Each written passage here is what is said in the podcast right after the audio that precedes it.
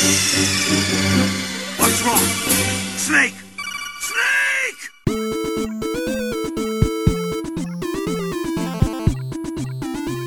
Cześć, zapraszamy do 28 odcinka Gorących Krzeseł, podcastu o grach komputerowych i meblach. Ja jestem Krzysiek Seran, a przy mikrofonach siedzą też Rafał Patatyn Dzień dobry.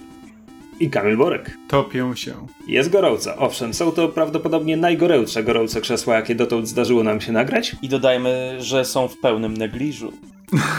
Czekaj, Mm. pełnym ja nie dostałem tej notatki, siedzę w bokserkach, czy powinienem coś zmienić? Ty mnie widzisz tylko od szyi w górę. Tak, wszystkie kamerki są ustawione od szyi w górę, nie wiem co tam się dzieje na dole. Cóż, tak, e, niech tak zostanie. E, Dobrze. E3. E3 przyszło, E3 poszło, było, minęło. Dla mnie to zawsze jest taki sympatyczny okres, e, jeśli chodzi o ten podcast, ponieważ krzesła narodziły się z E3 jeszcze jako spin-off Myszmasza pod innym tytułem. Pierwszy nasz odcinek dwa lata temu. I tyle się od tego czasu zmieniło i w ogóle i tak dalej. No i przyszło kolejne E3, mniejsze od poprzednich. E, Sony stwierdziło, że już się nie bawi w tej piaskownicy. E, No ale wciąż pokazano, pokazano dużo gier. Tylko ja mam takie pytanie. Czy po tym tygodniu macie na swoim horyzoncie oczekiwań jakiś tytuł, o którego istnieniu dotąd nie mieliście pojęcia? Czy jakiś taki reveal zrobił na was duże wrażenie i zapisał się ogromnymi literami na waszych, wiesz, liście oczekiwań? Czy wiedziałem, że istnieje seria Watch Dogs e, do tej pory, ale, ale jakoś e, ani w żadną z tych części nie grałem, ponieważ no, kolejny sandbox, owszem, inaczej trochę e, jakby skonstruowane. Miałem, miałem wystarczająco dużo gier tego typu, w które mogłem grać.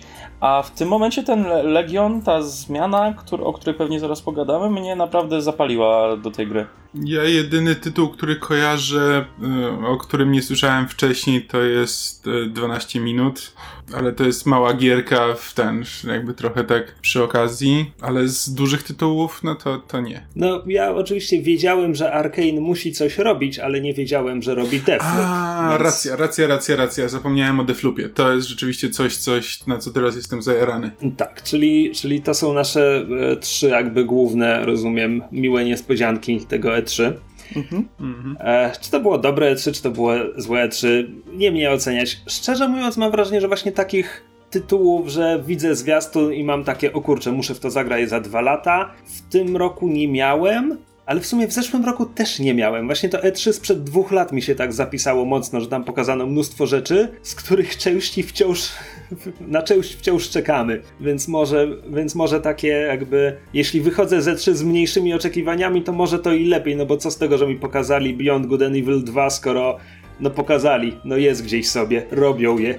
może kiedyś Tak, zagram. w tym, roku, tym roku nawet nie pokazali ani ten, ani jednego chyba filmiku Zrobili, nowego. zrobili jakiś stream parę dni przed E3, ale podobno nie było tam żadnych nowych informacji i było to mocno rozczarowujące. Ja powiem tak, ja w sumie jestem zadowolony z tego E3, bo żadna z tych gier, o których wiedziałem i w miarę na nie czekałem, mnie nie rozczarowała. Także nie, nie dostałem żadnej takiej negatywnej informacji, więc w Wysoko sumie, ustawiona poprzeczka. no, no jeju, no ostatnimi czasy dużo, dużo rzeczy mnie na rynku gier rozczarowuje, więc cieszę się, że takie duże wydarzenie jak E3 mnie niczym nie rozczarowało. Tylko potwierdził, utwierdziło mnie w moim przekonaniu, że gry, na które czekam, będę na nie nadal czekał. Gry, na które czekasz, są grami, na które czekasz. Tak, dobra. Znaczy, to jest w ogóle śmieszne, ten, śmieszna sytuacja, w którym E3 wszyscy wróżą, że powoli umiera, znaczy jakby same targi robią się coraz mniejsze, coraz mniej osób się tam wystawia, ale jakby hype wokół E3, jakby ilość firm, które, które chce coś zapowiedzieć i coś pokazać, rośnie z roku na rok. Więc to po prostu zostanie w pewnym momencie takie święto graczy, które nie ma nic wspólnego z jakimiś targami. No tak, no wszyscy robią jakieś swoje konferencje obok E3, przed, jakby tydzień temu w poprzednim odcinku omawialiśmy już pierwsze newsy jakby z okresu E3. A propos, bo tydzień temu rozmawialiśmy sobie o gameplayu z Jedi Fallen Order i chyba żaden z nas nie był nim szczególnie zachwycony. A Racja. tymczasem na, na E3 grę prezentowano dziennikarzom i większość tych dziennikarzy zgodnie mówi, czemu świat nie zobaczył tego, co my. To znaczy, z wszystkich tekstów, które czytałem, wyłania się obraz dużo ciekawszej gry, nastawionej na inteligentną walkę i eksplorację, czyli rzeczy, których w tym gameplayu. No dobra, ja tam wróżyłem, że na moje oko to trochę wygląda jak Dark Soulsy, ale jakby trudno było wyczuć jak właściwie ta walka ma wyglądać. Jakby ja teraz posłuchałem podcastów, w którym konkretnie opisywano mechanikę i, i tak, to, to mają być Dark Souls Light w wersji dla trochę jakby dla, dla, ludzi, którzy lubią jednak przechodzić gry, a nie tylko bić głową w ścianę. Ale brzmi to strasznie ciekawie i o ile gameplay ostudził mój entuzjazm, to potem czytanie tych artykułów na nowo go obudziło. Znaczy, to jest w ogóle problem z tego typu zapowiedziami, bo firmy mają często problem z tym, żeby wyrównać te poziomy między pokazaniem gry i cały czas ci ktoś o czymś gada i nie widzisz o czym jest właściwie gra, bo cały czas ktoś coś mówi i masz dosyć tego, że ci mówi, As, ale jednak mam wrażenie, że w tym trailerze zabrakło kogoś, kto by wyjaśniał, co właściwie widzimy na ekranie w tym momencie. Z czym się wiążą co się dzieje, te, te wszystkie no, triki. Tak, no bo jakby wiesz, no to, no to co rozmawialiśmy, że no, obejrzeliśmy to i właściwie nie wiemy, na czym polega odbijanie e, pocisków mieczem świetlnym.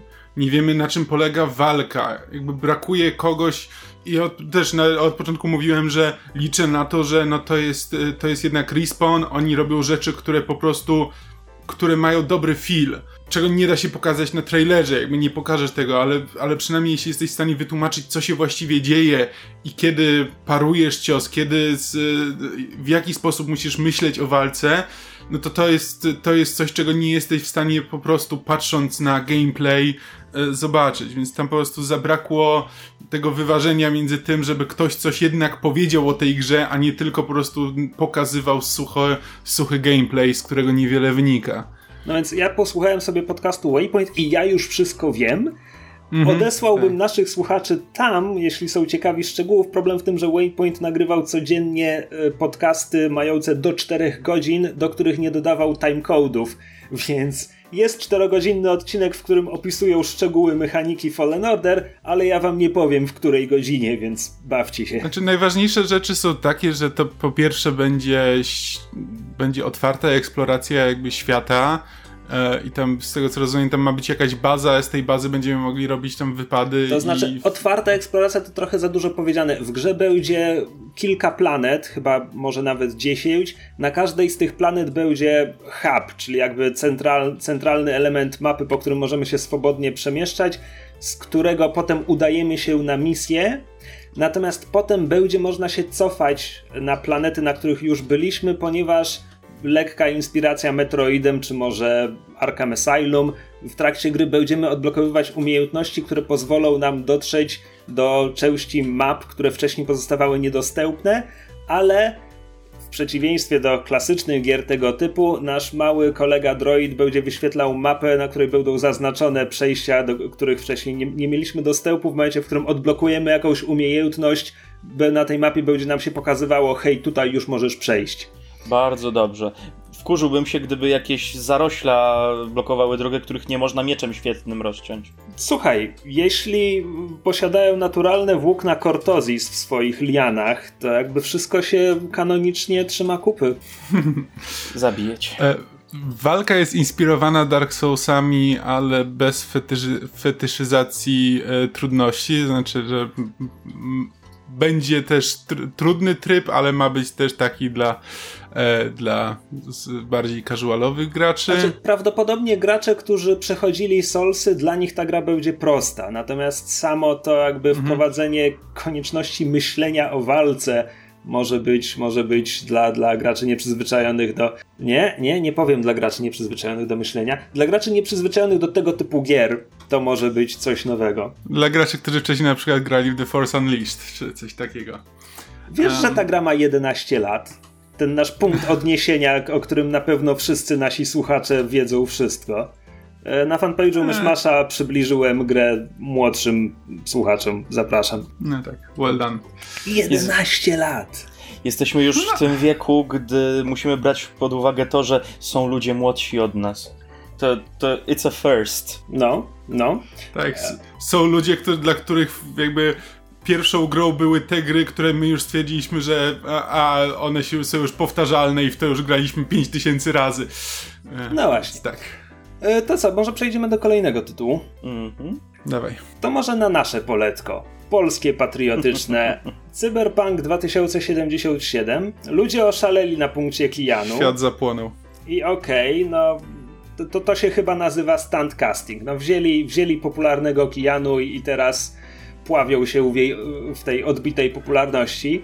Natomiast w momencie, w którym pół roku temu, czy kiedy to było, pokazano demo z zeszłorocznego E3, więc można było obejrzeć tam, nie wiem, 40 minut gameplayu, a w tym momencie dosta świat dostaje tylko 5 minut przerywnika z gry. Ja byłem rozczarowany. Oczywiście grę pokazano na targach, tam zaprezentowano kolejne demo, tym razem godzinne, i to demo za chyba na Gamescomie, czyli w sierpniu, zostanie pokazane światu. Na razie poczytałem sobie opisy tego dema. No i nie wiem, jakoś, jakoś mnie to nie przekonuje. Na tym etapie już jednak chciałbym, żeby pokazywali bardziej gameplay niż, niż patrzcie, mamy Kijanu, lubicie Kijanu. Okej. Okay. To, to była decyzja marketingowa, żeby, żeby po prostu skupić uwagę podczas E3 na jednak na Kianu. Oni już mają gotowy ten gameplay, tylko no po prostu przetrzymają nas kolejne dwa miesiące, no i tyle. E, mój poziom hypu na Cyberpunka po tym E3 się kompletnie nie zmienił. Znaczy to, że no fajnie jest z nim Kiano, ale ja nic więcej o tej grze nie wiem, a edycji kolekcjonerskiej nie mam zamiaru kupować, więc mnie to nie obchodzi. Cyberpunk miał jeszcze jeden drobny. Hmm. Na screenie promocyjnym Nvidia e, je, jest kadr z gry. Na kadrze z gry jest plakat ze świata gry reklamujący jakieś drinki energetyczne czy coś tam. Na plakacie jest transpciowa modelka i internet od tego trochę eksplodował. Mhm. Bardziej, ujmę to tak, to jest, to jest złożony problem. E, są, są głosy, że fajnie, że w ogóle jest jakakolwiek reprezentacja. Tych głosów nie ma dużo. Jest dużo głosów, że to jest jakby fetyszyzowanie inności i, i że jest to niefajne. I w ogóle CD Projekt początkowo postanowił nie zabierać głosu, więc Polygon znalazł e, artystkę, która narysowała ten plakat. I jakby do kogoś, kto zgaduje na umowie zlecenie, narysował coś, jakby wypytywał, no i co to znaczy dla gry, jaki to ma przesłanie, co wydawało mi się bardzo dziwnym, że tak powiem, mm. to był dziwny wywiad, ale już abstrahując od tego wszystkiego, potem CD Projekt powiedział, że zasadniczo to chcieliby, żeby w trakcie kreacji postaci gracze mogli wyrazić płeć, e, jaką najbardziej chcą. To znaczy, oni teraz obiecują, że pomyślą nad tym, żeby wprowadzić e, niebinarność, opcję niebinarną dla postaci gracza. Tego nie ma w grze w tym momencie. To jest jakby absolutnie kategorycznie jasne w tym, jak oni to ujęli. Natomiast jeśli ta mała aferka zmusi ich do tego, żeby przez to wprowadzili tę opcję do gry, to ogólnie uważam, że efekt będzie pozytywny. Teraz mhm. pytanie, czy to tylko, wiesz, ktoś tak chlapnął w wywiadzie, próbując uspokoić emocje teraz, a za rok gra wyjdzie i okaże się, że niczego takiego tam nie ma. Byłoby słabo. No ale jedna rzecz jest taka, że niektórzy się oburzają e, na ten plakat, nie znając kontekstu. Pytanie teraz, czy CD Projekt to e, sobie wymyślił już post factum? Oni to tłumaczą w ten sposób, że to jest świat e, rządzony przez korporacje i jako, że w społeczeństwie jest dużo osób trans i mają dużą siłę nabywczą, no to jest to normalne, że firma produkująca napoje chciałaby do tego rynku nawiązać i sprzedać im jak najwięcej energetyków. Fantastycznie ale to CD Projekt postanowił wypuścić ten obrazek w ramach swoich marketingowych materiałów, nie dając żadnego kontekstu. I CD Projekt teraz może dopowiedzieć wszystko, próbując tego w jakikolwiek sposób bronić. Tak naprawdę, póki jakby gra się nie ukaże, nie mamy pojęcia, czy tam w ogóle będą postaci trans. Może to jest jedyna postać trans w całej grze. No właśnie, gdybamy i oburzać się, gdy nie wiemy do końca o co chodzi. No jest wizerunek, przy... czyli widzimy, że w przyszłości są takie wizerunki, są tak, tak wyglądające osoby. W ogóle nie wiedząc nic na ten temat się od razu oburzać, no myślę, że to jest trochę jednak doszukiwanie się problemów. Znaczy, nie no, ale też miło by było, żeby CD Projekt jakoś się wyraźnie określił i też znaczy, ludzie, którzy w internecie co chwilę mówią, że o, znowu polityka wchodzi do gier i po co, po co nam to, jakby robienie narracji cyberpunkowej, która jakby w swoich założeniach dotyczy jakby relacji człowieka ze swoim ciałem i modyfikacjami dotyczącymi ciała nieuwzględnienie tam w ogóle narracji jakby osób trans czy osób niebinarnych jakby w obecnych czasach byłoby po prostu dziwnym, wręcz jakby musiałoby być świadomym e, pominięciem. Więc tylko jakby abstrahując, abstrahując od afery, to, to, to nie jest komentarz do jakby do, do plakatu czy do czegokolwiek, tylko po prostu do tego, że jakby CD Projekt trochę próbuje unikać tego tematu w, w swoich materiałach marketingowych i to jest tylko dla mnie e, trochę niepokojące. No ale, to, ale też nie, nie mówię, nie chcę z tego robić afery, bo jeszcze nie wiemy wystarczająco dużo. W momencie, w którym tworzysz współczesną opowieść cyberpunkową, tak jak najbardziej jest to tematyka, która musi się tam znaleźć ze względu na to, o czym cyberpunk jest, ale nie w momencie, w którym bierzesz cyberpunk tylko jako retrofuturystyczne e, dekoracje. A ja wciąż no tak, nie zobaczyłem niczego, co by mnie przekonywało, że cyberpunk 2077 będzie czymś więcej niż tylko taką retrofuturystyczną zabawą. Patrzcie, pamiętacie 80sy? Wtedy to sobie wyobrażaliśmy internet, nie? Znaczy ja nie pamiętam 80sów, jestem za młody, ale... To jest coś, co mówiliśmy już dwa lata temu w, e, przy pierwszych e, tych trailerach cyber, cyberpunka, że jeśli to ma być tylko skórka, jeśli to ma być po prostu fajny setting, który e, nie jest zainteresowany jakby narracjami, e, transhumanistycznymi, no to, to właściwie po co to robimy? Prawda. Ej, słuchajcie, mam niebinarny segway. To chyba pierwszy raz w podcaście mi się zdarza. okay. Więc od gry, której twórcy deklarują, że chcieliby pomyśleć o tym, żeby być może można było w niej grać niebinarną postacią, przejdźmy do gry, której twórcy zadeklarowali już dawno temu, że będzie można w niej grać niebinarną postacią. To znaczy e, Vampire the Masquerade Bloodlines 2 pokazał pierwszy gameplay mhm. i kurczę, pokazali demo, na które ja patrzę i myślę sobie tak, wierzę, że to jest gra w dokładnie takim stanie, jaką oni w tym momencie mają, ponieważ ta walka wyglądała koszmarnie. To znaczy, mhm. fizyka tam nie działała, model, modelowanie uderzeń, postaci się przenikały, przeciwników wchodziły w siebie. Spoko. Ta gra jest w tym momencie w tym stanie, wierzę w to na 100%. Cała reszta wyglądała fajnie. Był tam nastrój, był tam klimat. E, oni pokazywali ten sam quest wszystkim dziennikarzom, ale wszystkie outlety mają z tego jakby swoje nagranie to było hands off, czyli dziennikarze sami nie grali, ale jakby za każdym razem prezentowano to trochę inaczej, więc możemy sobie obejrzeć 15 różnych wersji tego samego questa, w którym widzimy inne moce, widzimy inaczej poprowadzone dialogi i jest tam jakby, są tam wybory, one jasne sprowadzają się do tego, a może tutaj przegadamy kogoś, a może się przekradniemy, a może wszystkich wybijemy, ale to jest to, czego oczekuję od tej gry.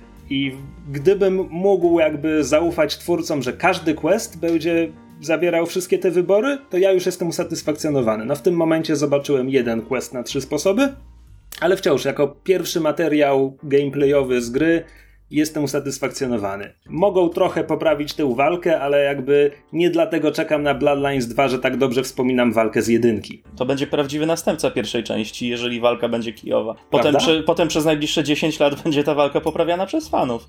Ale mnie jedno, co się nie podobało w, w estetyce, to już wam wcześniej tam pisałem. Te ręce. Jak na to, że mamy to jakby inspiruje do bycia immersive simem, i mamy ciągle ten widok tych rąk, które zmieniają, wiesz, ułożenie przy wykorzystywaniu różnych mocy, to te ręce są naprawdę brzydkie. Słuchaj, nie każdego stać na manicure, no. Nie mówię o paznokciach, mówię ogólnie o kształcie. Ja wiem, że ręce to jest rzecz, którą jest najciężej namalować, narysować i właśnie odtworzyć w grze, ale... Chyba mylisz ręce z końmi. Fuck. Kopyta. E, nie, naprawdę nie, no ręce są najtrudniejsze do, do, do narysowania, no... To, to, to jest oczywista oczywistość dla mnie. Więc... Zawsze słyszałem to o koniach i dzieciach. Dzieci są najtrudniejsze do narysowania? Poczytaj komiksy Marvela one roją się po prostu od, nie wiem, dzieci jak z renesansowych obrazów. Mali dorośli, tacy, tacy na pół metra. Ludzie nie potrafią rysować dzieci. A przeczytaj okay. sobie komiksy Marvela, ile tam jest dziwnych rąk. Ludzie nie potrafią rysować rąk. No, też prawda. I stóp, jeśli to Rob Liefeld. E, no dobra, ale tak abstrahując od dziwnych rąk, e, jak wam się ten gameplay podobał? No, kli klimatu tam jest naprawdę dużo. Myślę, że będzie mi się w to super grało. Co poza tym? Znaczy, ja mam podobnie z, do ciebie, że no, walka, walka niech sobie będzie. E, Byle nie przeszkadzała fajnie. za bardzo. Tak. tak, dokładnie. Znaczy, jeśli walka nie będzie przeszkadzała, to to już będzie sukces. Jeśli przy tym będzie, e, jest nawet jeśli powiedzmy elementy tej walki nie będą działały, ale jest sposób, mm, sposób na to, żeby jako gracz wybrać styl gry, który będzie przyjemny, to, to też jest dla mnie już sukces. E, no ale tak naprawdę to wszystko będzie się zasadzało na tym, czy jak świat reaguje na, na decyzje, więc to są rzeczy, które no, zobaczymy tak już w gotowym produkcie. Ale na razie to wygląda spoko, nie, nie, nie odrzuca mnie, więc dobry pierwszy krok. No jak na to, że tą grę w założeniu będzie można przejść głównie skradając się, czy głównie gadając, no to już jeżeli założyć, że walka będzie tylko jedną trzecią gry, no to jeżeli będą jakieś niedociągnięcia, to póki pozostałe opcje będą dobrze zrobione, to naprawdę nie będzie mi to przeszkadzało. Tak, znaczy tutaj akurat już zakładamy trochę więcej niż twórcy powiedzieli, bo tam mhm. oni chyba nie, nie deklarowali, że będzie można to przechodzić w dużym stopniu bez walki. Spodziewałbym się tego, ale kurczę, Pierwsze Bloodlinesy tak nie wyglądały. E, natomiast wracając na momencik, e, CD Projekty powiedziały, że w Cyberpunka będzie można przejść e, nie zabijając nikogo tylko pewnie rozwalając kilkadziesiąt dyniek o beton, delikatnie. Ja bym, ja bym nie chciał w ten sposób grać w cyberpunka. Nie wiem, póki ci ludzie nic mi nie, z, nie zrobią, to nie mam powodu, żeby ich zabijać. Tu, tu będziesz grał w cyberpacyfistę 2077. Znaczy, to, to jest zazwyczaj styl gry, do którego się skłaniam w tego typu grach, więc w jakimś stopniu na pewno. No chyba, że kogoś nie polubię, albo ktoś mnie wkurzy. Ja w każdego Deus Exa tak grałem i pierwszy, zazwyczaj pierwsze przejście Dishonored też jest na, na pacyfistę, znaczy pacyfistę. Wciąż mam, wciąż mam Square Enix za złe tego, tego statystę idiotę, który wszedł na jakąś swoją minę i się zabił i przez to nie miałem achievementa na pacyfistę. Palcem go nie tknąłem. Ktoś gdzieś zginął. Nie miałem z tym nic wspólnego.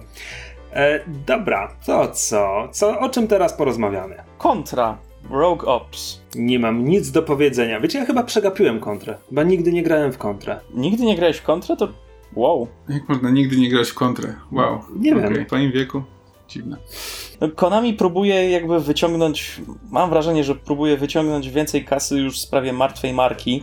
E, no nie, nie są oni zbyt lubiani po tym, jak wywalili Kojimę pod koniec Metal Gear Solid 5. Przepraszam, myślałem, że chcesz powiedzieć, że Konami próbuje wyciągnąć kasę z niemal martwych ludzi, którzy jeszcze pamiętają kontrę. Przepraszam. No, no i też wy, wypuścili Metal Gear Survive, które było naprawdę kiepską produkcją. No, teraz podobno mieli pomysł, żeby klasyczne gry e, wypuścić na, na nowszych platformach, co owszem byłoby fajne, ale to też idzie w kierunku takim, dobra, zobaczmy jakie mamy asety, i wyciągnijmy z nich ile się da. Stare gry mamy, spoko, przeróbmy je na nowsze, na nowsze platformy i może ludzie to kupią. A teraz biorą kontrę i Owszem, po, po, samym obejrzeniu trailera miałem naprawdę pozytywne emocje z, z, tym związane, ale potem tak sobie pomyślałem, w sumie, no to to jest tak jakby Diablo, tylko Diablo 3, tylko znowu z odrobiną jakby komiksowego humoru i wacky-dacky dzi dziwnych postaci, ale czy, czy czy poza tym, że będziemy siepać dookoła i strzelać z karabinów dookoła, czy to da ileś tam, odpowiednią ilość przyjemności? No nie bardzo. Także o ile... Na... Reprezentując ludzi młodszych i takich, którzy po prostu przegapili ten tytuł, oryginalna kontra to była side-scrollową strzelaniną jak Metal Slug, czy tak, tylko z o wiele jeszcze słabszą grafiką, bo jest to gra o wiele starsza jeszcze od Metal Sluga. Okej, okay, dobra, czyli szło się w prawo i strzelało. Tak. tak. No, platformówka, tak trochę jakby. I, i, i, z bossami. Ale wiesz, to, to były czasy, gdy od gier naprawdę się dużo więcej nie wymagało, gdy kontra była sama w sobie już rewolucyjną grą po, nie wiem, Arkanoidzie, tak? Bo no, to, to jest ten, ten, ten okres. To, to jest okres Mario i tanków i Bombermana, tak? Więc kontra, kontra naprawdę wtedy, wtedy była czym, czymś ciekawym i, i teoretycznie no, brutalnym, tak? No bo strzelasz i zabijasz ludzi idąc, idąc sobie. I do tego jeszcze dochodzą kosmici. I w, te, a, i w tym momencie ta gra się z, no, zupełnie się zmieniła, tak? To już nie będzie kontra. Wzięli tylko jakby nazwę. Z tego co słyszałem, wzięli też część historii, że za, zaczynamy E, zaczynamy rozgrywkę w momencie po kontrze 3, gdzie tam już niby zażegnano kryzys e, najazdu alienów. No, tam jest chyba, z tego co pamiętam, tam jest postać dziewczyny, która ma aliena wewnątrz brzucha i atakuje mackami. Oryginalne. Do tego jest jakaś mecha panda z wielkim zbiornikiem i wielkimi rakietami, ze zbiornikiem do flamethrowera. Konami próbuje wyciągać kasę e, z martwych tytułów. Tak można by podsumować e, moje wrażenie. Konami, z, kon, z Konami, pozazdrościło, Konami pozazdrościło Capcomowi, że udało im się zremakeować Resident Evil'a w, w sposób, który przyniósł im zarówno jakby mm, krytyczny sukces, jak i e, komercyjny sukces. Więc pewnie też będą próbowali kombinować ze, ze swoimi starszymi tytułami, tylko że no, tak naprawdę to ja bym chciał, żeby Konami oddało Capcomowi prawa do Silent Hilla i żeby oni się tym zajęli, no ale to, to, to. W Konami mam wrażenie, że od dłuższego czasu nie za bardzo wie, co robi, jeśli chodzi o gry. Druga rzecz, o której chciałem tak tylko przelotnie wspomnieć, e, Dragon Ball Z Kakarot. Niby się cieszę, bo kolejna gra z, z Dragon Ballem, ale już tyle razy się rozczarowałem na grach, e, które były inspirowane anime. Niby chciałbym, że, chciałbym, żeby ta gra była dobra, ale nie mam na to zbyt dużej nadziei. A czy, czym, czym ma być ta kakarotka? Y, E, Nad naparzanką taką. Z punktu, wiesz, z punktu widzenia z ramienia. T- Też tego gameplayu nie było za dużo. Tam pokazywali jakby duże walki, takie na, na dużą skalę, ale nie wiem, któ- które z, z fragmentów były przerywnikami, a które gameplayem. A propos rozczarowań tego typu grami, czy ty grałeś w końcu w Jump Force, jeśli tak to się nazywało? Nie, za drogie jest i za bardzo się boję, że się rozczaruję. Słyszałem, że było fatalne. W sensie tryb fabularny podobno jest spektakularnie zły. Właśnie w japońskich grach tryb fabularny jest straszny. I we wszystkich częściach Naruto, gdzie owszem, tryb walki był fajny, zwykła taka naparzanka typu Mortal Kombat połączone z Soul Caliburem, spoko, ale to bieganie i pomaganie starym babciom w znalezieniu naklejki, która poprawi jakość słoika, nie wiem, zmyślam teraz, ale straszne są te tryby fabularne. Nie wiem, tak jakby były robione przez praktykantów, którzy jeszcze nie, nie mieli doświadczenia w żadnej produkcji. No dobrze, no zrobią złą grę anime, będą mieli do CV. Nie ma Tak. problemu. E, to, to, może, to może, ja mam kilka takich, o których chcę tylko powiedzieć, że widziałem zwiastun i jestem zaintrygowany. E, jednym z takich tytułów jest Carrion, który został zaprezentowany przez Devolver Digital, e, to jest wydawca.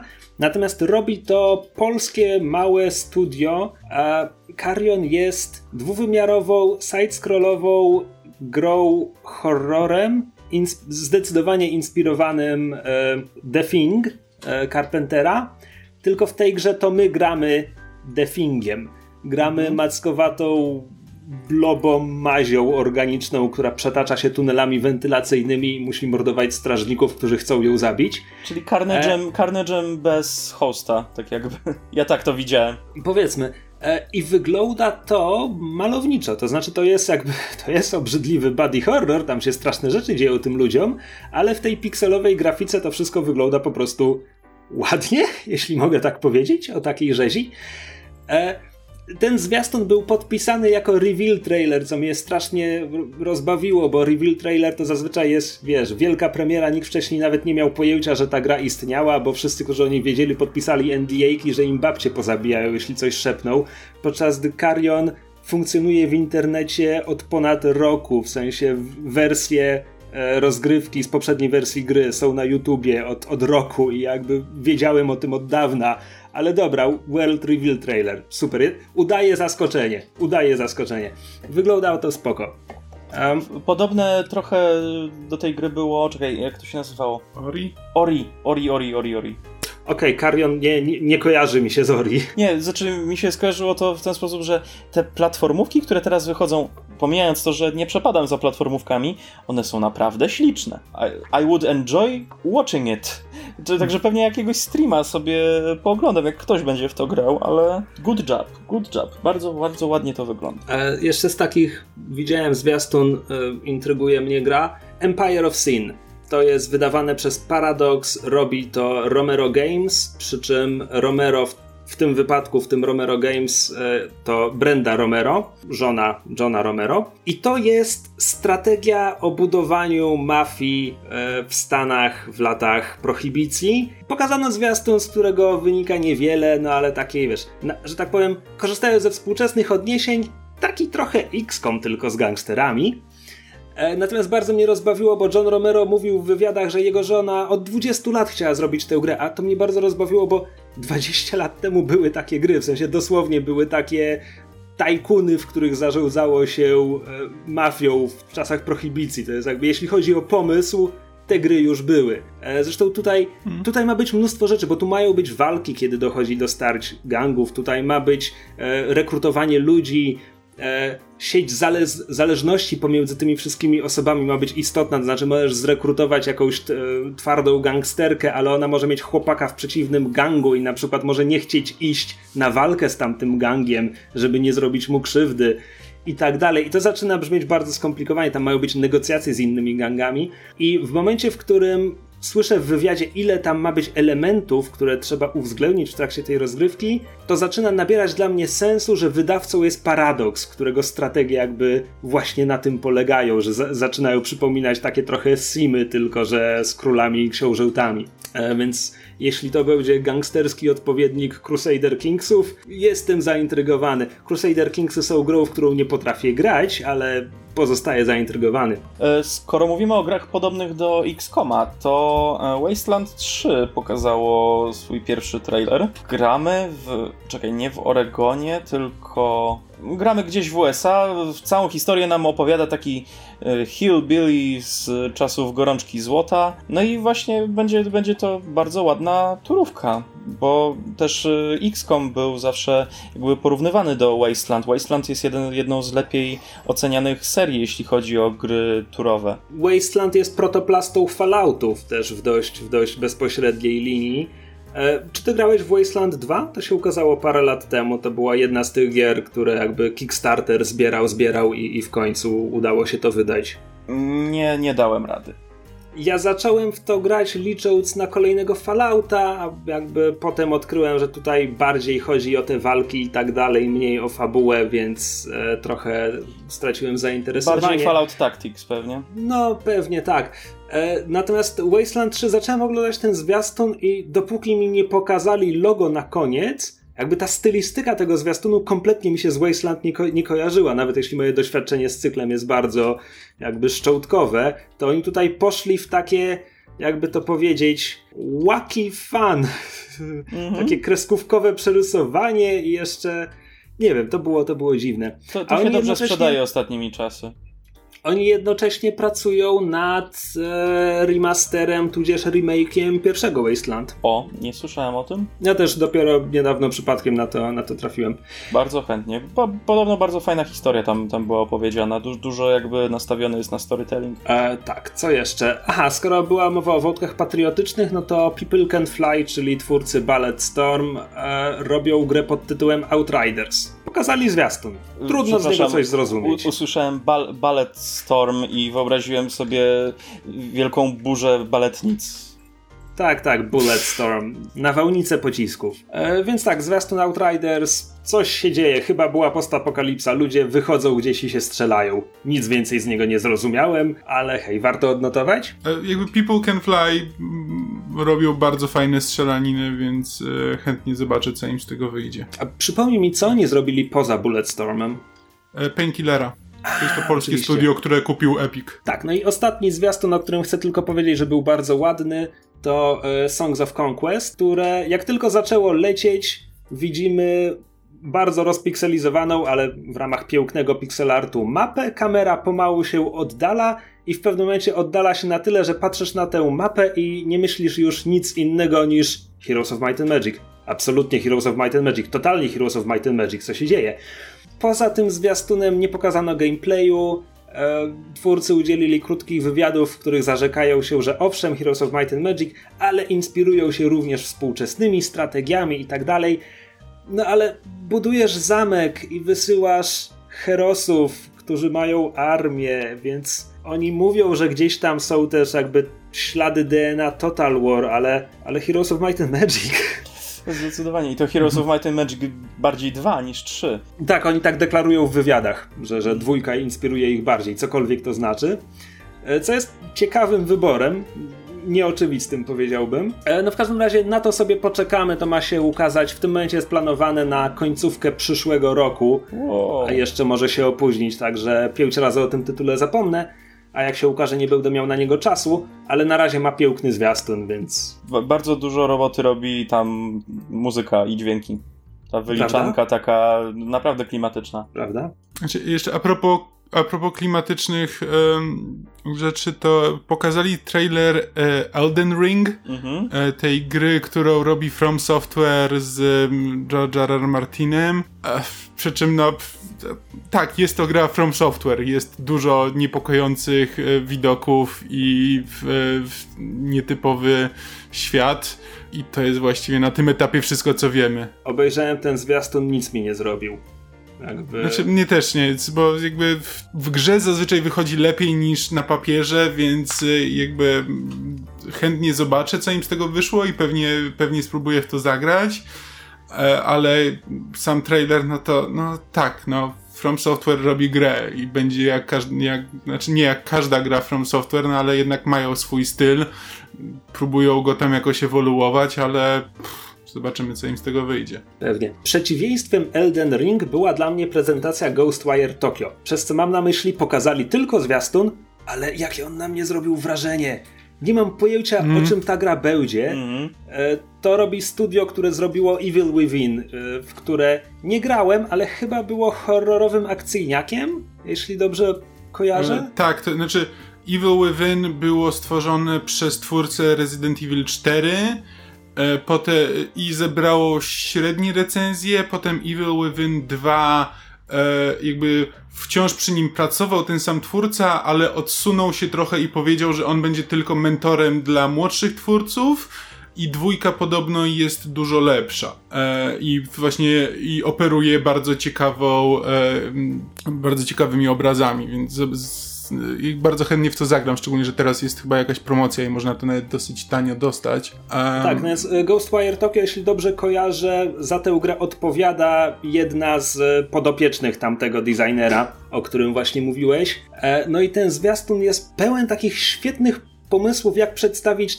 typowe horrorowe klisze w trochę nowy sposób. I, I pewnie, i to jest tylko animacja i nie mówi nic o grze, ale jeśli można z tego wyciągnąć, że podobna wyobraźnia, podobny styl myślenia będzie zawarty w tej grze, to jest to intrygujące. Albo Mm. okaże się, że wcale nie i po prostu reklamówka ładnie im wyszła. To była bardzo ładna reklamówka, polecam. Mhm. Mhm. Śliczny ramen. Prawda? Ale te kluchy jak macki, takie wijące się. No, nie, super. E, To co, gadamy o Gods and Monsters? Okej. Em, A czy dużo jest do powiedzenia? No nie bardzo, ale je, jeżeli to będzie. W tym momencie zagrywam się cały czas w Assassina Odyssey.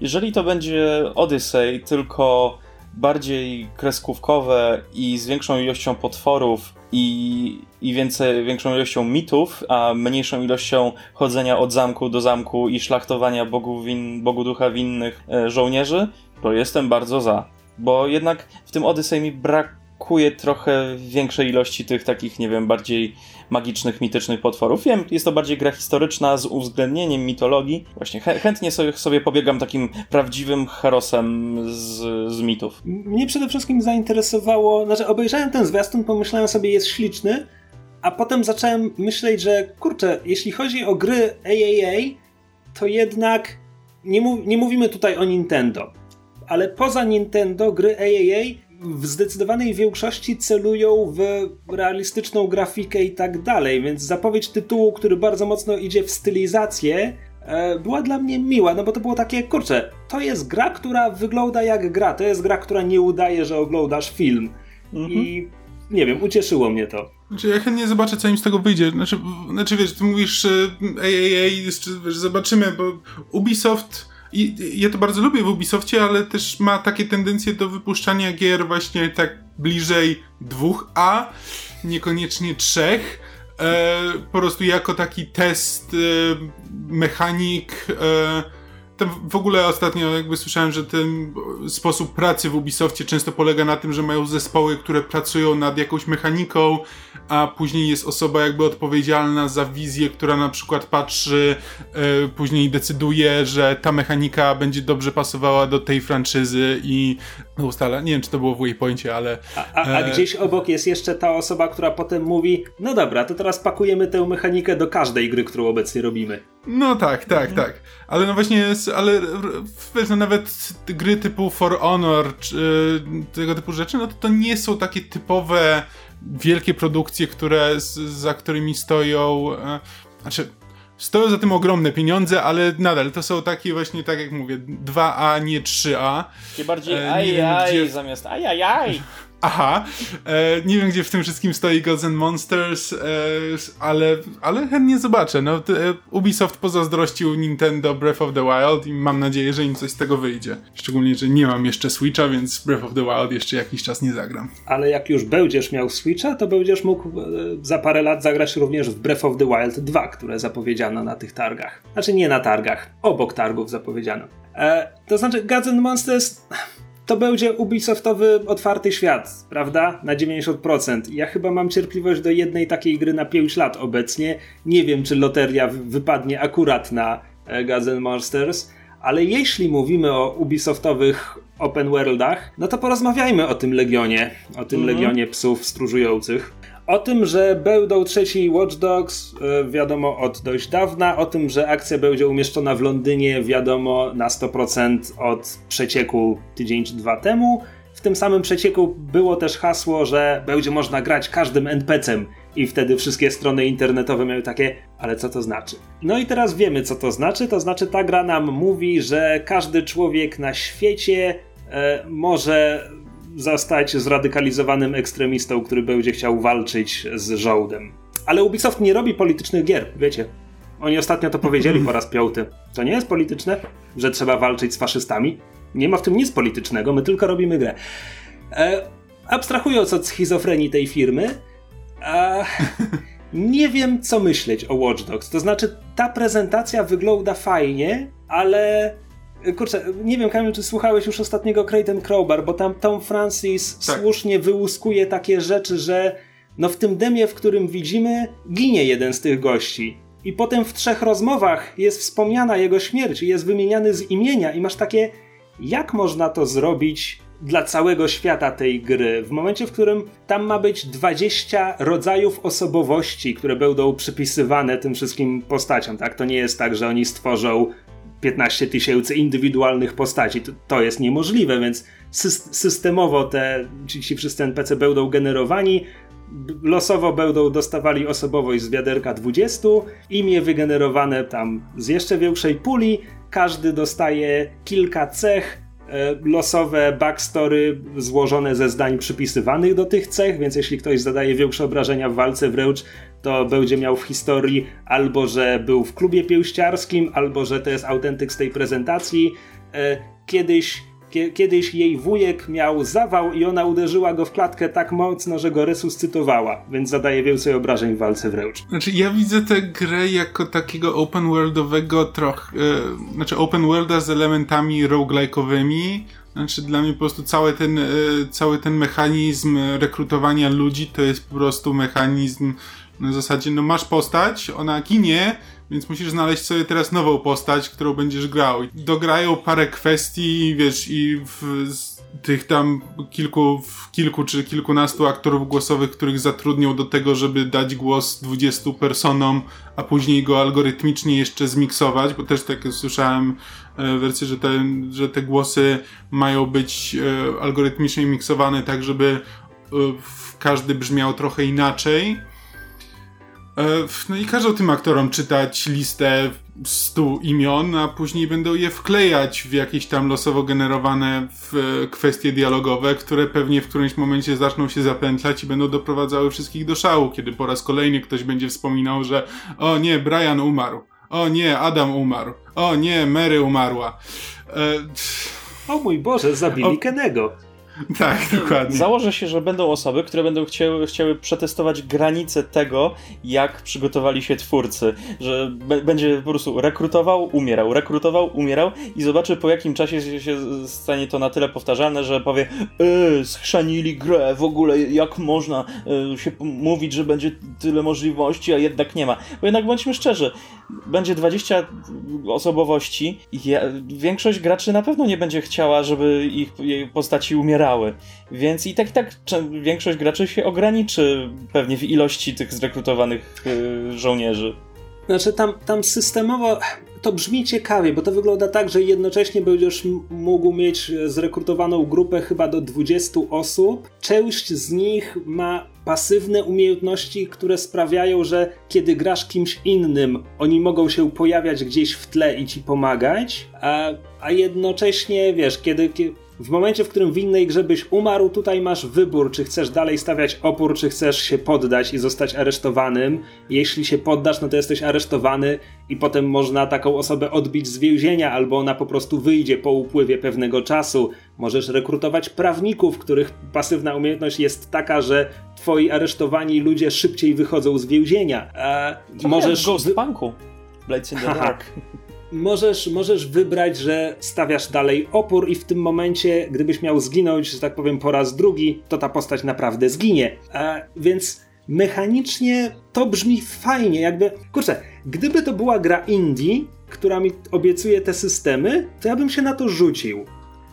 W momencie, w którym to jest Ubisoftowy otwarty świat, ja nie przepadam za tymi grami. Więc znaczy, nie wiesz, wiem. To jest tak jak e, w Assassin's Creed Odyssey e, miał być jest ten system najemników, którzy cię będą ścigali i możesz e, i będą cię pamiętali. To miało być trochę takie ne, ten system Nemesis mhm. z Shadow of Mordor, tylko przełożony do, do asasynów, a ostatecznie to był taka taka kompletna wydmuszka, że po prostu co jakiś czas się pojawiał ktoś, z kim musiałeś walczyć, kto miał imię. E, I niewiele z tego wynikało, więc tak. ja też na razie w tym momencie ten Legion brzmi fajnie. Jakby z tego co słucham, nie wydaje mi się, żeby to była taka wydmuszka. Wydaje mi się, że rzeczywiście do tego podchodzą poważnie. Jakby słucham Jasona Schreiera. Jason Schreier ma zazwyczaj e, dobre informacje i on też jest podekscytowany tym, co, tym, co Ubisoft pokazał, a, e, a nie jest e, a nie jest typem osoby, która tego typu informacje po prostu bierze e, bezkrytycznie. E, więc wydaje mi się, że to może być interesujące. Bardzo chętnie zobaczę, co im z tego wyjdzie. No ale to. Ja w ogóle nigdy nie ufam dużym firmom, więc jak mi duża firma mówi, że to będzie rewolucja, no to ja się zastanawiam, okej. Okay ile z tego tak naprawdę jest prawdą, no ale to. To jest świetny moment, żeby wspomnieć, że na E3 ogłoszono, że Microsoft kupił Double Fine. No tak, no. E, Double Fine, czyli studio Tima Schafera, człowieka odpowiedzialnego za mnóstwo fajnych przygodówek LucasArtsu, a potem zrobił na przykład Brutal Legend. E, zrobił a, też Psychonauts. To było takie zrobił, cudowne. Zrobił też Psychonauts i teraz pracuje nad Psychonauts 2, z którego gameplay pokazano teraz w trakcie targów. E, szczerze mówiąc, ja wiem, że to jest kultowa gra, ale ona mnie ominęła, więc na ten sequel też szczególnie nie czekam, ale wiem, Kamil, że ty bardzo lubiłeś oryginał, prawda? Tak, bardzo, bardzo lubiłem oryginał, przechodziłem chyba ze trzy razy i za każdym razem jest fajny. E, tylko, że no to znowu, to jest gra, która mechanicznie była e, spoko. Parę fajnych pomysłów, ale ale nie przesadzajmy, zasadzała się głównie na ilości interesujących pomysłów, e, wizji świata, e, postaci i tak dalej, więc e, to jest tylko kwestia tego, czy po tylu latach Tim Schafer wciąż ma działającą w, w wyobraźnię i się przekonamy dopiero, więc no fajnie, że fajnie, że Microsoft da im pieniądze, żeby to dokończyć. Mam nadzieję, że nie będą im się wtryniali za bardzo biorąc pod uwagę, ile studiów Microsoft skupuje w ostatnich latach, to może po prostu nie będzie miał czasu pilnować każdego z nich, więc będą miały większą autonomię.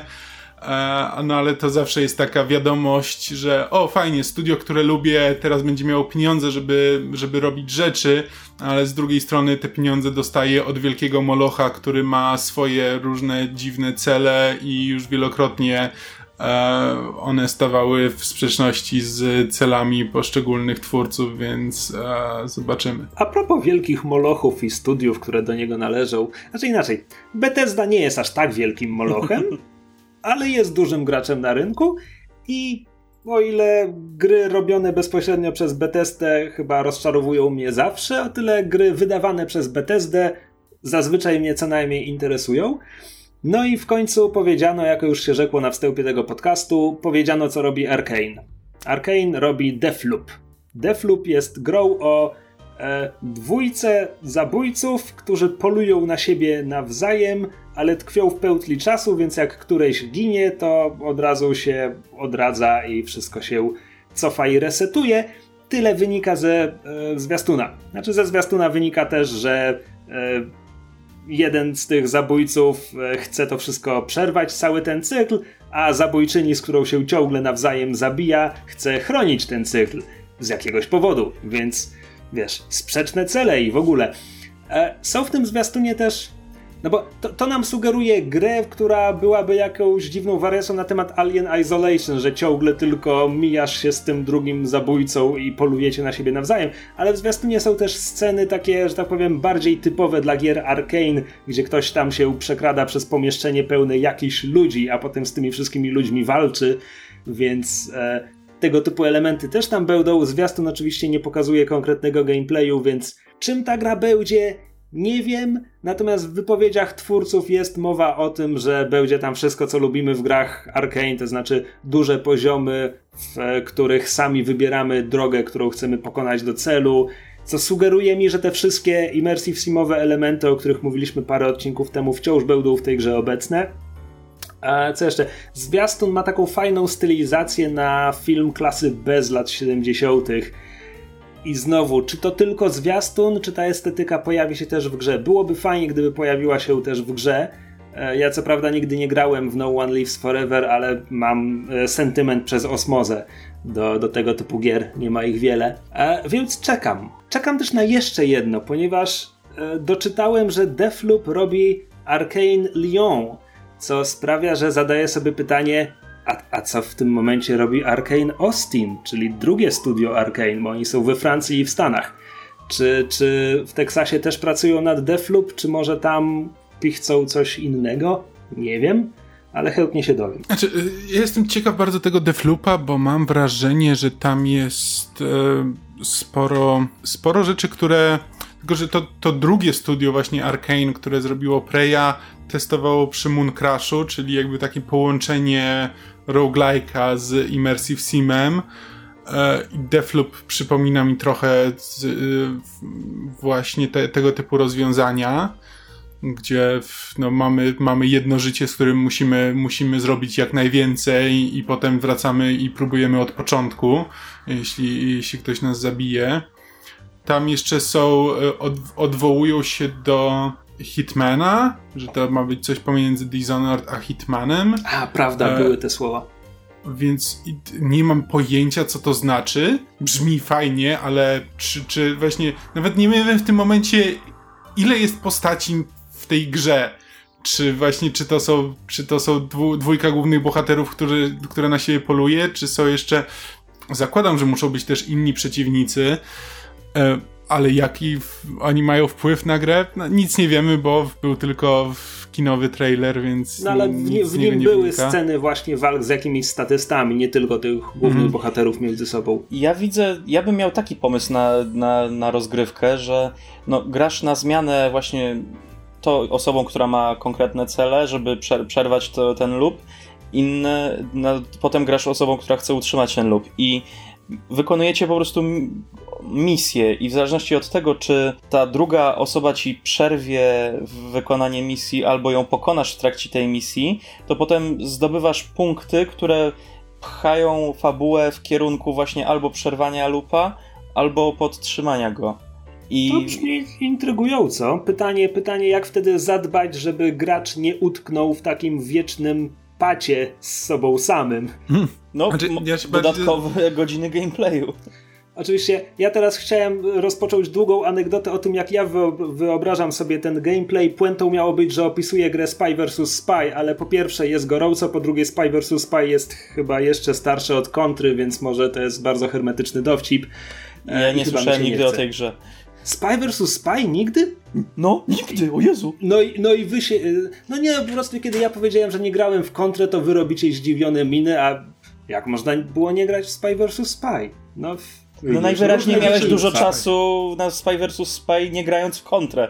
No i vice versa. E, ja, ja bym się nie zdziwił, gdyby ta gra trochę przypomina, znaczy fabularnie przypominała te e, Outer Wilds, nie Outer Worlds, e, czyli tę grę, w, w, grę indie, w której mamy właśnie 20, jesteśmy w 22-minutowym lupie, jakby jedyne co z niego wyciągamy to to co zapamiętujemy, więc po prostu w Defloopie też mogłoby to tak wyglądać, że po prostu w ramach tego jednego życia mamy możemy zdecydować, co chcemy zrobić, czego chcemy się dowiedzieć i po prostu w, e, tam są jakieś wątki fabularne, ale no czasu jest wystarczająco dużo, żeby skupiać się na w każdym z tych wątków pojedynczo i po prostu musimy, musimy je badać po kolei. Możliwe. No ale no, to są wszystko spekulacje. Ja bym to podsumował tak. Robi to Arkane, więc to na pewno będzie ciekawe. Jakby Arkane nigdy nie zrobiło gry, która nie byłaby ciekawa. Więc. A czy to wyjdzie? Zobaczymy. Ale skoro już wspomniałeś o The Outer Wilds, to możemy też wspomnieć, że The Outer Worlds, czyli ta druga gra z identycznym tytułem, e, miała prezentację gameplayu na targach. E, podano również datę premiery. Ukaże się 25 października, to jest chyba nowa informacja. E, A prezentacja gameplayu powiedziała nam to, co wnioskowaliśmy ze zwiastunów, to znaczy to będzie RPG w stylu właśnie bardziej klasycznych Falloutów czy Fallout New Vegas, czyli to będzie taka gra, której Bethesda już nie robi i prawdopodobnie będzie to gra dla ludzi, którzy są rozczarowani ostatnimi ofertami Bethesdy Falloutowymi. O! U, a propos, w Falloutie 76 pojawią się ludzie, to znaczy NPC. Jacyś ludzie wciąż to grają, ale teraz w dodatku będą NPC. A by the way, jak będę montował ten, ten odcinek, to będę wypipczywał za każdym razem, jak będziesz mówił Bethesda. No już daj spokój. Oni wydają fajne gry, oni po prostu robią złe gry, ale wydają jest. fajne.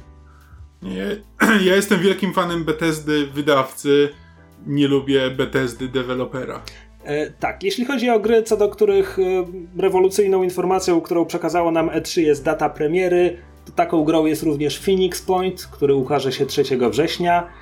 E, to jest wszystko, co mam do powiedzenia o tej grze, bo jakby moje wszystkie obawy i zastrzeżenia względem tego, czym ona będzie, mówiłem już w odcinku o strategiach Mhm. i w odcinku o perspektywach na ten rok, więc e, zachęcam co najwyżej do cofnięcia się do tamtych odcinków. A ja mam na swojej liście jeszcze trzy tytuły, o których chcę wspomnieć. A jak wy? Z No tym to stoicie? dawaj, jedziemy do końca. Ja już się chyba wy, wyprztykałem z rzeczy, które mnie zaintrygowały. Wiesz, jakoś nie miałem czasu aż tak dokładnie śledzić tego, co się działo na E E3. No dobra, no to trzy rzeczy, które mnie jeszcze zaintrygowały. E, Pierwszą jest The Dark Crystal Age of Resistance Tactics. Nie znam filmu The Dark Crystal, wiem, że Jim Henson przy nim robił, wiem, że to kultowe fantazy dla młodszych widzów, podobno, chyba. E, Ale ta gra ma Tactics w tytule i widziałem gameplay i ewidentnie będzie fantazy grą taktyczną, więc automatycznie jestem nią zainteresowany. Czy w nią kiedyś zagram? Nie wiem, zobaczymy. Pokazano również Crystal Dynamics i Square Enix i w ogóle pokazali światu Avengers, przepraszam, Marvel's Avengers.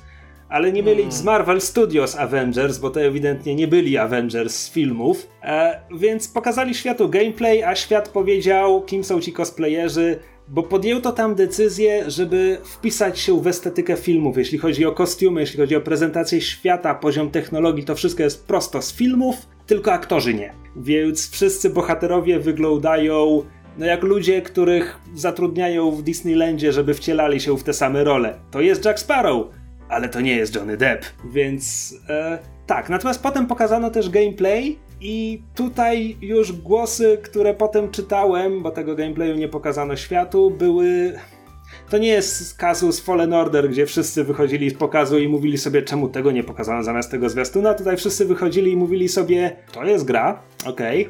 No bo e, ma to być Ma to być gra z kampanią dla pojedynczego gracza, ale również z misjami koopowymi, które wcielamy się oczywiście w Avengers. Każdy Avengers ma, Avenger ma swój zestaw umiejętności bojowych, więc tam prawdopodobnie będzie można w misjach, gdzie masz swobodę wyboru postaci, będziesz mógł wybierać taką postać, która pasuje do, swe, do twojego stylu gry, no ale ponieważ gra ma mieć tryb fabularny, więc zakładam, że będą misje, które po prostu zmuszają cię do gry konkretną postacią i tak naprawdę nie wiadomo o tym wiele ponadto. Znaczy, to ma być ta gra jako usługa, to ma się ukazać, a potem być uzupełniane dodatkami przez lata. Mają być kolejne postaci, kolejne mapy, e, rozwój fabuły dalszy.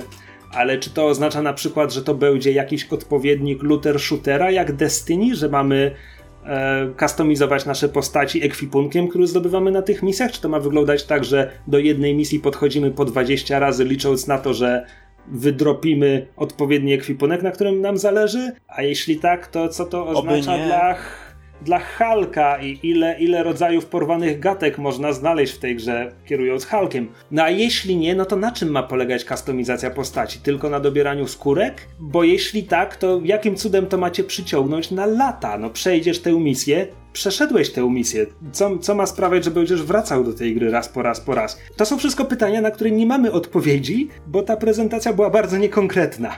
Mhm. Nie mówię o zwiastunie, który pokazano światu, mówię o tym, co pokazano dziennikarzom. Jakby dziennikarze wychodzili z tego pokazu, nie mając konkretnego obrazu tego, czym ta gra ma być. Więc czymkolwiek ostatecznie się okaże, z marketingowego punktu widzenia ta prezentacja była schrzaniona. Po prostu pokazali zwiastun, ludzie patrzą na zwiastun, myślą sobie, to wygląda dziwnie, pokazali gameplay, dziennikarze wychodzą z pokazu, myślą sobie, nie wiem jak to wygląda, więc Czy tam wszystko tu nie niestety wyszło. ma jakąś taką dziwną stylistykę gier mobilnych, znaczy w ogóle ten trailer wygląda tak, jak cały czas na niego patrzyłem i miałem wrażenie, że to spokojnie mógłby być początkowy filmik do gry mobilnej e, o, o Avengersach. Albo Marvel Ultimate Alliance. Swoją drogą trzecia tak, część tak, wychodzi na Switcha za parę miesięcy chyba. Tak, że taki dosyć dosyć tani, e, niezbyt, niezbyt dokładny look.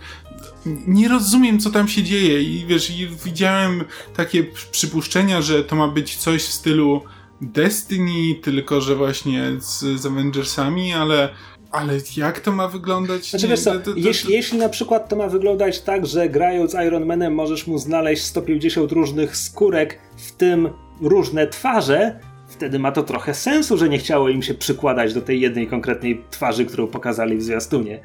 E, wciąż jest to zła decyzja, jeśli chodzi o to, jak ten zwiastun wygląda. ale ma szczerze, Iron Manem będziesz grał nie tyle z twarzami, ile z różnymi hełmami. Słuchaj, Iron Man miał też kostiumy, w których miał odkrytą twarz, więc jeśli będą się inspirować kostiumami, no to. E, to znaczy tak, twórcy jakby bronią się na zasadzie, że dopiero co hitem był Spider-Man z PlayStation i przecież ten Spider-Man też nie był Tomem Hollandem, ani Andrew Garfieldem, ani Tobim Maguirem, tylko że no właśnie, że tak powiem, w nowożytnej historii Spider-Mana grało już y, trzech różnych aktorów, jak doliczymy jeszcze 15 różnych kreskówek i tak dalej. Przyzwyczailiśmy się już do tego, że Spider-Man ma mnóstwo wariantów, tak jak Batman na przykład. Podczas gdy MCU na razie jest jedno i chociaż są tam trzy postacie, którym wymieniono aktora w trakcie trwania MCU, no to jednak założenie jest, że Black Widow to Scarlett Johansson i w momencie, w którym ta gra powinna była po prostu pójść w komiksową stylistykę. Gdyby ci, gdyby te postaci były bardziej, nie wiem, cel-shadingowe, gdyby oni nie udawali, że to są filmy, nie byłoby żadnego problemu. Mm. A tak wygląda dziwnie, nie mam pojęcia jak się w to będzie grało. Myślałem, że po E3 będę już przynajmniej wiedział, czy ta gra mnie interesuje.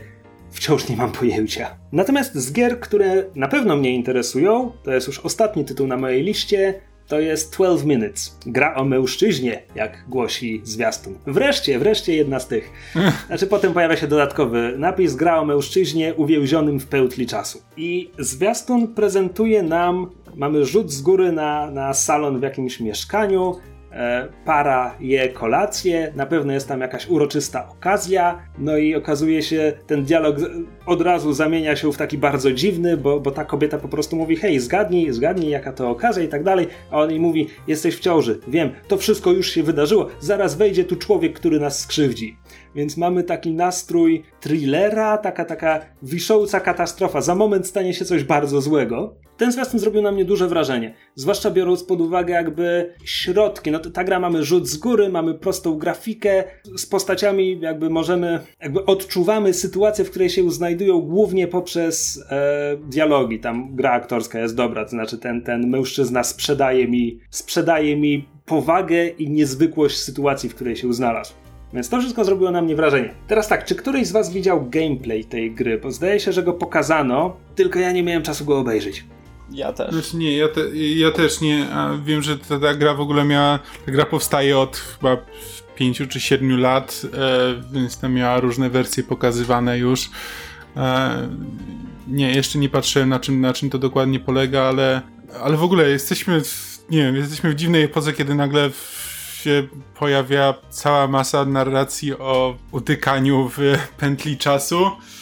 E, nie wiem z czego to się bierze, z jakiegoś poczucia bezradności, że rzeczy, rzeczy złe się dzieją dookoła i nie jesteśmy w stanie z tym nic zrobić, czy coś, ale e, zaskakująco dużo tego jest, a to wygląda, to, to wygląda ciekawie. I jeśli rzeczywiście można podejmować decyzje co do tego, co tam chcemy zrobić, które nie są tylko takimi growymi ilu, ilu przeciwników będę w stanie zabić w ciągu tej pętli czasu, to, to jestem ciekaw, jakim to wyjdzie. No to będzie, wygląda na coś takiego bardziej przygodówkowego, bardziej narracyjnego.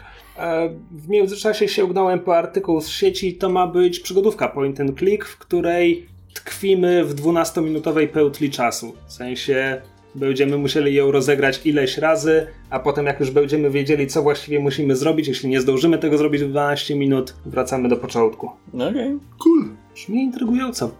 I to jest koniec mojej listy, także jeśli, jeśli w tym momencie nie przypomnicie sobie w ostatniej chwili, że zaraz, ale przecież, to chyba możemy... To chyba możemy. To chyba możemy kierować się w stronę wyjścia.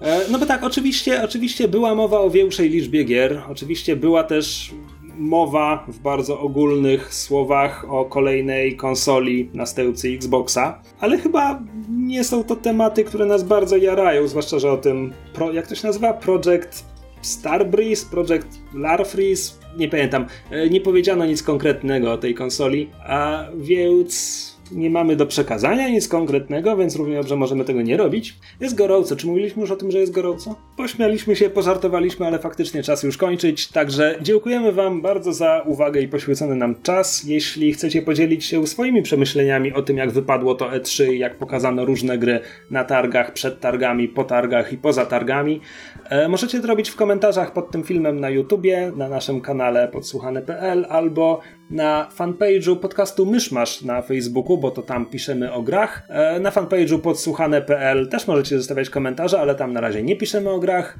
Mamy za to grupę facebookową podsłuchane.pl, do której chętnie zapraszamy ludzi, głównie po to, żeby mogli oglądać fanarty, jakie dostajemy do sesji na podsłuchu, które są naszym podcastem o grach fabularnych. W sensie tam gramy w gry fabularne, tak żeby to było ciekawe również dla postronnych słuchaczy i chyba nam wychodzi.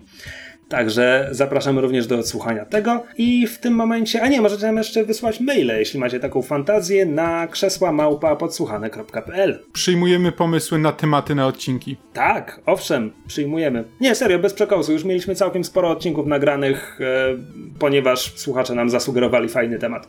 Także my mamy naszą listę długą jak rełka, ale, ale jak przychodzi fajny pomysł, to, to najczęściej wrzucamy go na szczyt listy i od razu realizujemy. Także przysłajcie nam pomysły na tematy na odcinki. Cześć. Na razie. Hello. Goodbye. My love. Miał, miał.